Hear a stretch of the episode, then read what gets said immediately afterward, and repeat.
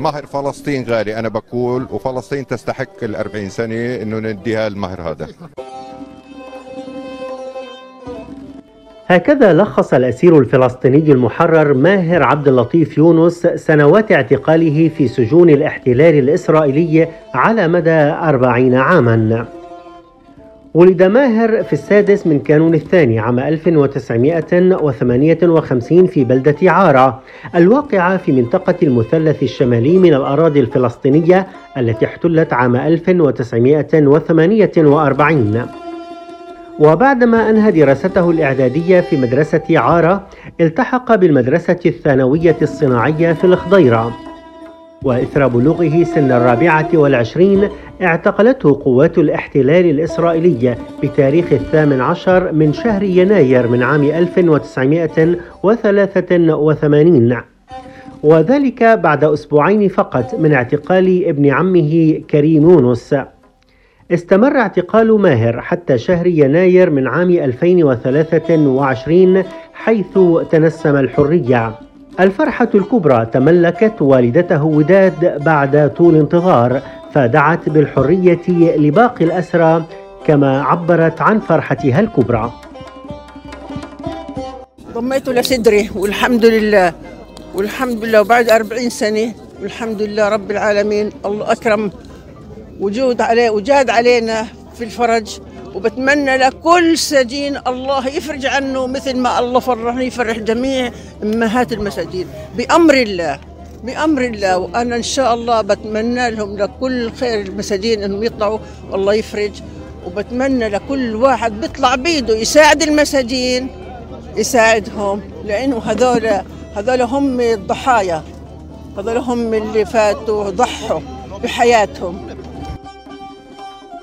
لم تنسى الأم وداد وابنها ماهر مراحل سنوات اعتقاله الطويلة منذ أن وجهت المحكمة العسكرية الإسرائيلية اتهامات عدة لماهر بينها الانتماء لحركة فتح وحيازة أسلحة بطريقة غير قانونية وقتل جندي إسرائيلي.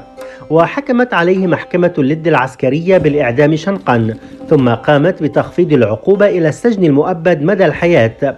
وفي أيلول عام 2012 حددت السلطات الإسرائيلية حكم المؤبد الخاص بماهر بأربعين عاما ثم بقرار من المحكمة المركزية الإسرائيلية في الناصرة رفضت سلطات الاحتلال الإسرائيلي الإفراج عن ماهر في كل صفقات تبادل الأسرى.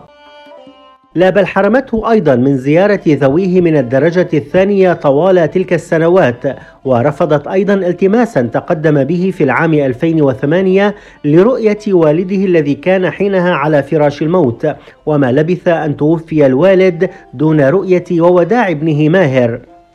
وعلى مدى أربعة عقود شارك ماهر يونس في الإضراب عن الطعام لمرات عديدة وذلك ضمن التحركات التي قامت بها الحركة الفلسطينية الأسيرة.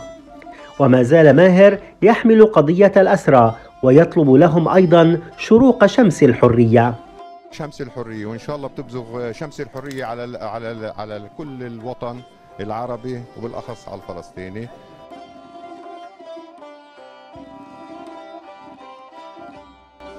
خلال سجنه التحق ماهر يونس بالجامعة المفتوحة قسم اللغات حتى منعته إدارة السجون الإسرائيلية من إكمال دراسته بعد أن تبقى له أربع مواد فقط للحصول على شهادة جامعية.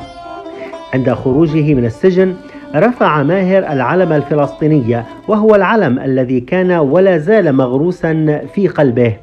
فماهر بات أحد رموز الحركة الوطنية الفلسطينية الأسيرة. إحنا أصحاب حق نناضل من أجل الحق الفلسطيني.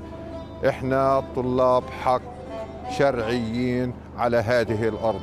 إحنا ما تركنا أرضنا يسموننا بالجذور. نعم ثابتون كجذور الزيتون في أرض فلسطين. ومع التمنيات بالحرية لجميع الأسرى شكرا لكم لحسن المتابعة وإلى لقاء قريب.